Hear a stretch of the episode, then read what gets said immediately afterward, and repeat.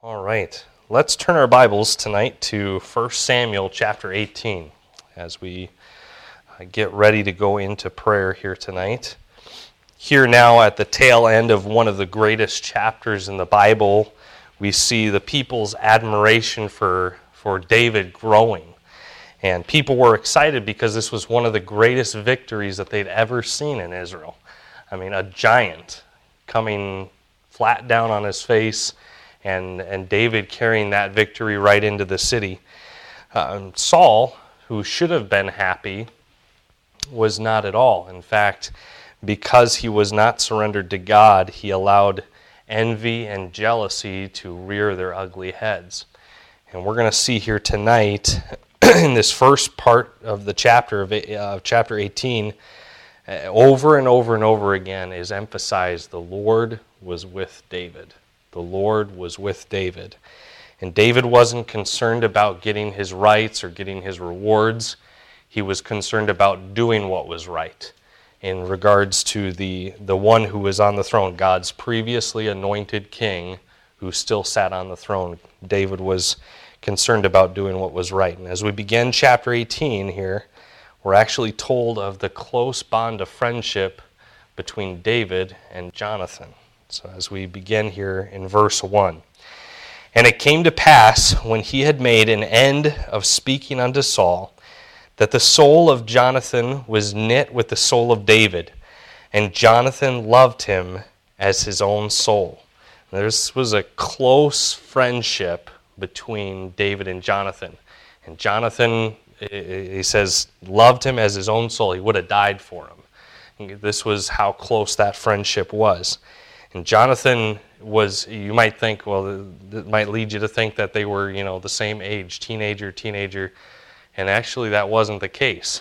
Historically here, Jonathan was at least 17 to 22 years older than David. So he was old enough to be David's father.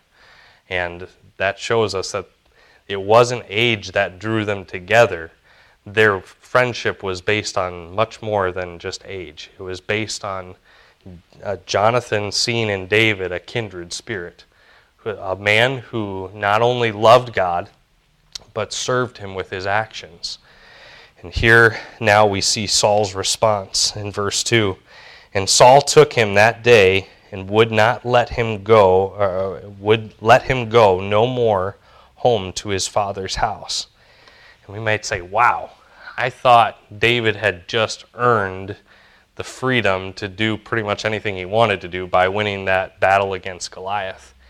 And David here, we don't find screaming and yelling and kicking for his rights. We find him absolutely not defending his rights at all. And David could have responded with the same envy and jealousy that Saul was having. And Saul was exhibiting at that moment as well as other moments in this chapter. But he didn't. And tonight I want us to see that God's way of escape from envy and jealousy is a full surrender to God's will. A full surrender to all of His will. Let's pray here tonight as we dive in. Father, would you speak to our hearts, and Holy Spirit, would you illumine your word as only you can. Father, as we look into your word, Lord, would we take it for us? And Lord, as you expose things in our life, Lord, maybe that we've allowed into our life because of not full surrender to your will, Lord, would you help us to change that here tonight? In Jesus' name, amen. As we continue in verse 3, again we see an emphasis on the bond between Jonathan and David. You see the wonderful friendship, number 1 here, between David and Jonathan. Then Jonathan and David made a covenant because he loved him as his own soul. I find it interesting that the Bible chooses to, not only in verse 3 here, but back in verse 1, focuses on this emphasis of this friendship that is happening between David and Jonathan. Jonathan sees him. He sees that kindred spirit. He sees a man who has faith in God. He sees a man who served God. And in our life, God will bring those kinds of friends to us. We need those times of encouragement, not just in the body of, of believers here, but also from other bodies of believers throughout the world here, even using a brother on Sunday morning from Ghana to encourage us in the Lord about prayer. The Lord will do that often. Show us friends that have a kindred passion to see God honored and glorified.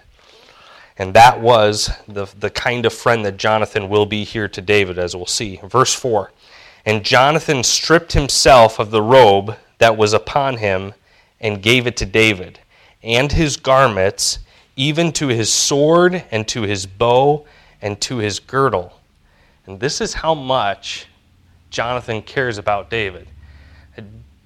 Jonathan did not have to do this, but he takes off his princely garments. Very expensive, all the way down to his fighting equipment of his sword and his belt, and he gives them all to David as a gift. Those would have been very costly in the land of Israel. And Jonathan says, "No, you can have them. You are very special to me." As we look at verse 5, things seem to be going well. David is chosen as a military leader and advisor in Saul's army here. Verse 5, "And David went out whithersoever Saul sent him, and behaved himself wisely. And Saul set him over the men of war, and he was accepted in the sight of all the people, and also in the sight of Saul's servants."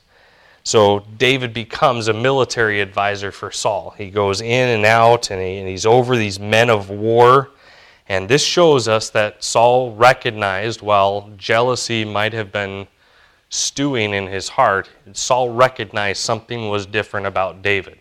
From the very moment he stepped into the tent and told him the story of the bear and the lion, he knew that there was something special about this man, that he had God's hand on his life.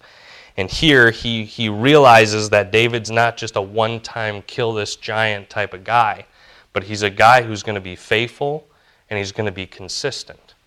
Now, obviously, you're not going to be going out and slaying, an army or anything like that, but I want to ask you tonight, are you characterized by being faithful and being consistent? Your life might be a roller coaster of different events happening, going up and down, and life will always be like that. But if you're trusting the Lord, your Christian life experience can be faithful and consistent through that roller coaster. So things seem to be going great until envy and jealousy raise their ugly heads in verse 6 and 7 here. Verse 6. "And it came to pass as they came, when David was returned from the slaughter of the Philistine, that the woman came out of all the cities of Israel, singing and dancing to meet King Saul with tabrets, with joy, and with instruments of music. And the women answered one another as they played, and said, Saul hath slayed his thousands." And if Saul's coming in to listen to this music that's being played, and he hears that being said, that must have been, something that put a smile on his face. But it faded away very quickly as the end of that song there was sung, and David his 10,000s. Immediately, those heads of envy and jealousy struck. And Saul was no more concerned about praising him for the little bit that he did. But now there's great admiration growing for David here. In leadership, you will find that you'll have people working under you many times. And maybe this is in ministry or in other areas of life. And there's other people under you that do things much better than you do. And you'll find that should never cause you to get jealous. The leader doesn't always do things the best. In fact, the leader doesn't. Yeah, he there's things that I can do that somebody else can do better, okay? And I have to not allow them outshining to make me jealous. and the only leader that is the best in everything that he does is the Lord Jesus Christ, because he truly is the King of Kings and the Lord of Lords. Saul, in verse 8, he looks at his own self-image, and Saul could not have someone else under him outshining him. In verse 8, and Saul was very wroth, and the saying displeased him, and he said, "They have ascribed unto David 10,000s, and to me they have ascribed but thousands. And what can he have more but the kingdom? Now he has a greater reputation than I do. What more can he get? The kingdom?" And you have to wonder if it didn't come to mind in just the words of all of this happening and the words of what he said. You have to wonder if the words of Samuel were coming to mind now, that there would be a man after God's own heart that would grow in favor and would replace Saul. The one horrific thing that we find about Saul going forward is he never really repents. He never ever gets right with God. And because of that, he will walk according to the flesh and not to the Spirit of God. Saul was a selfish man. In your life, the way of escape for that is to surrender everything to the Lord. Surrender everything to God. That is God's escape from the powers of envy and jealousy. Saul did not take that way of escape, and here's the result in verse 9. And Saul eyed David from that day and forward. Every single day forward from that, he's eyeing David, some way to get rid of David or to undermine David to get his reputation back up. And we find that even in our own lives. When we're jealous of someone, we have to find some fault maybe in that person to somehow lift our own reputation up. And that's never the Lord's plan. So number 3 here, we see the attempt on David's life.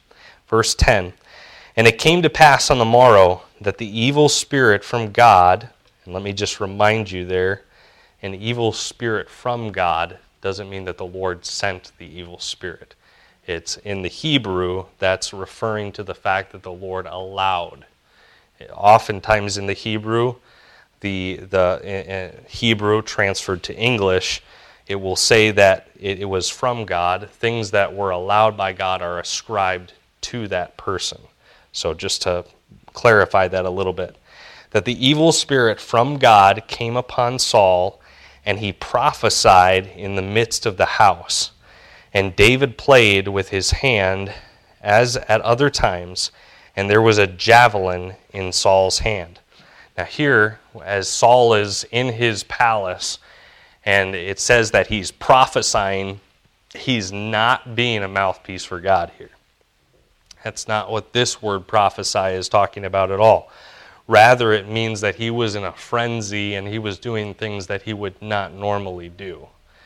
And so David's response is, let's do what I did previously. Let's go ahead and play the harp. But before any of that music could take effect and be able to soothe Saul as at other times, there was a javelin in Saul's hand. Verse 11, and Saul cast the javelin, for he said, I will smite David even to the wall with it. And David avoided out of his presence twice. There was 2 times in that short intercourse where he got away from Saul.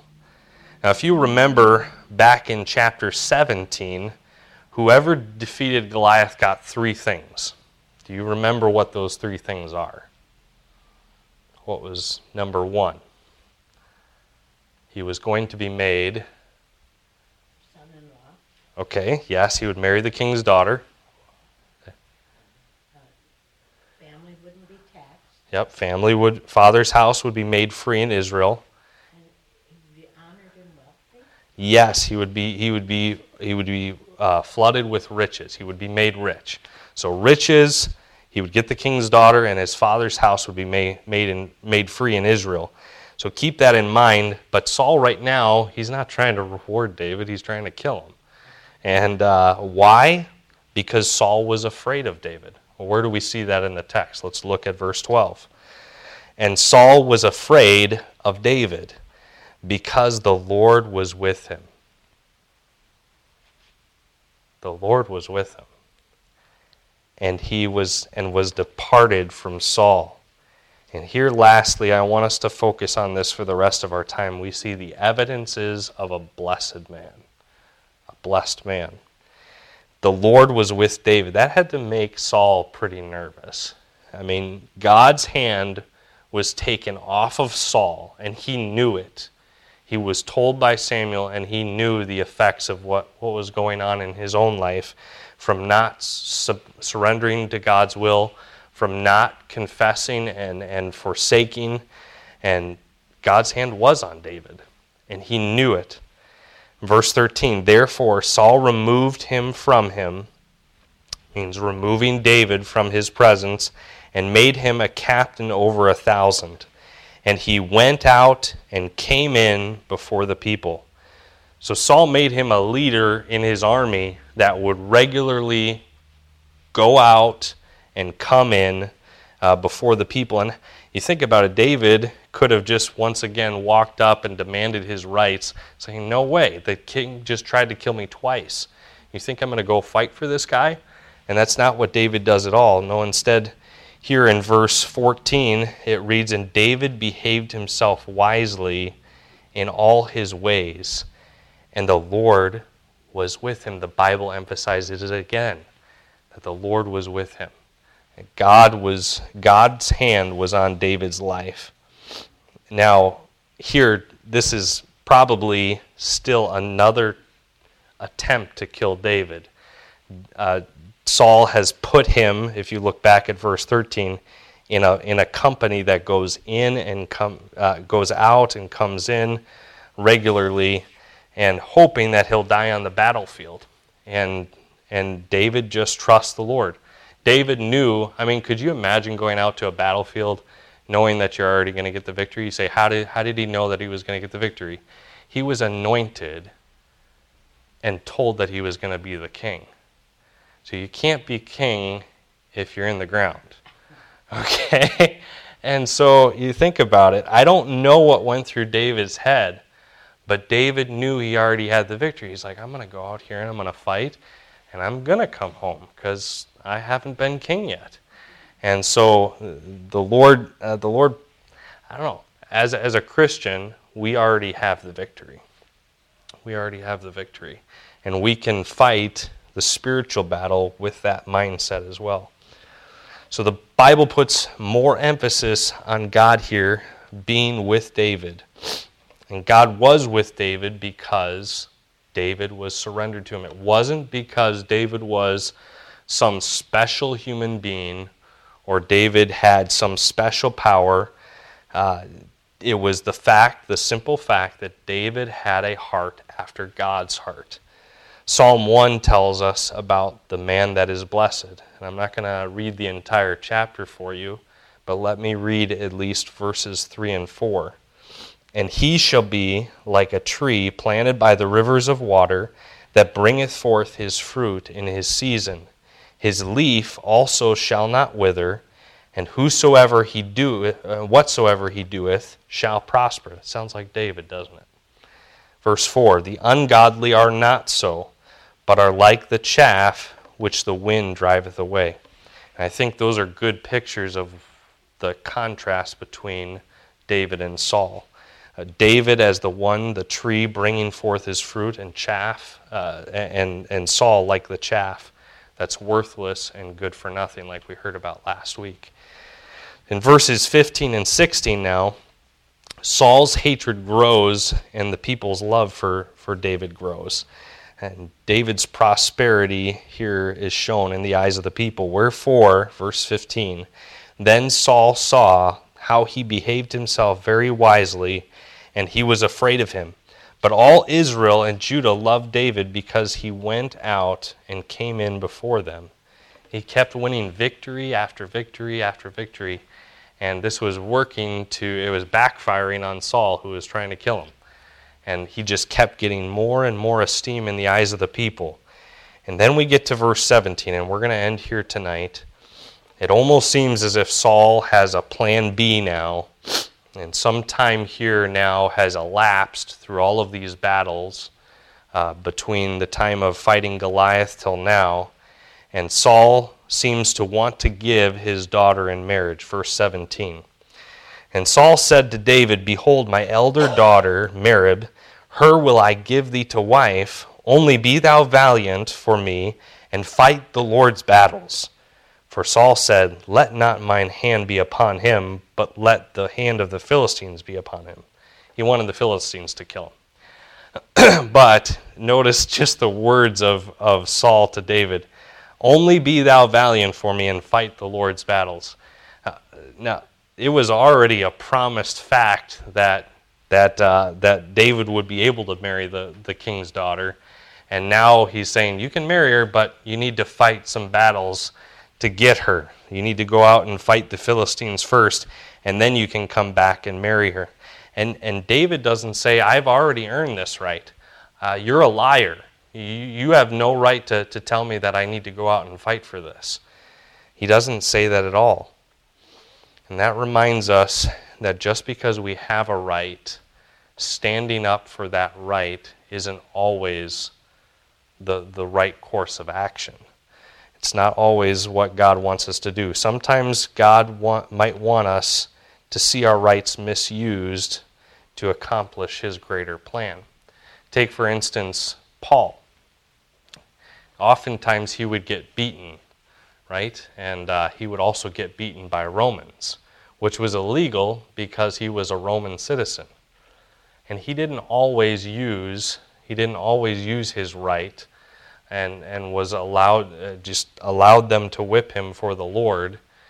And many times he would allow, there was one specific time in the epistles where he was whipped, and then he told them about him being a Roman citizen. And that tells us that it's, you know, sometimes it's okay to stand up for a right. It's not always wrong, but it's not priority. Our rights are not priority. And here, David's priority is not his rights. And next week, as we continue into chapter 18, we're going to find that as well, as we look at even this promise of this daughter that's promised to David as he's going out to fight these battles. Saul's going to turn around on him and marry off his daughter before David even gets back, and try to invoke more jealousy and envy in David. And David continues to respond with not being jealous at all. He doesn't react. Why? Because he's already taken God's way of escape. He's already taken God's way of escape and surrendered the entirety of his life to God. So let me ask you that tonight. Have you taken that way of escape? Or do you find in your life oftentimes jealousy or envy of other people popping up? Is that something that characterizes your life? Or maybe it's something totally different that comes up in your life, that keeps coming up because of an unsurrendered life in an area of covetousness or something else maybe that I haven't even dealt with tonight. Ask the Lord to help you take that way of escape, a way of surrender. Father, would you help us tonight, Lord, to look to you, just in whatever you're showing us here tonight. Lord, if there's a specific thing that you put on someone's heart, Lord, I pray that they would, Lord, just find time to get alone with you and get that right. And Lord, if you haven't shown us anything at all here tonight, Lord, I pray that you would help us to guard against those ugly heads of envy and jealousy. Lord, they destroyed Saul's life, and Lord, I know Satan is just as much alive today as he was then, and he wants to destroy our lives. So Lord, would you help us here tonight as we give our lives to you? In Jesus' name, amen.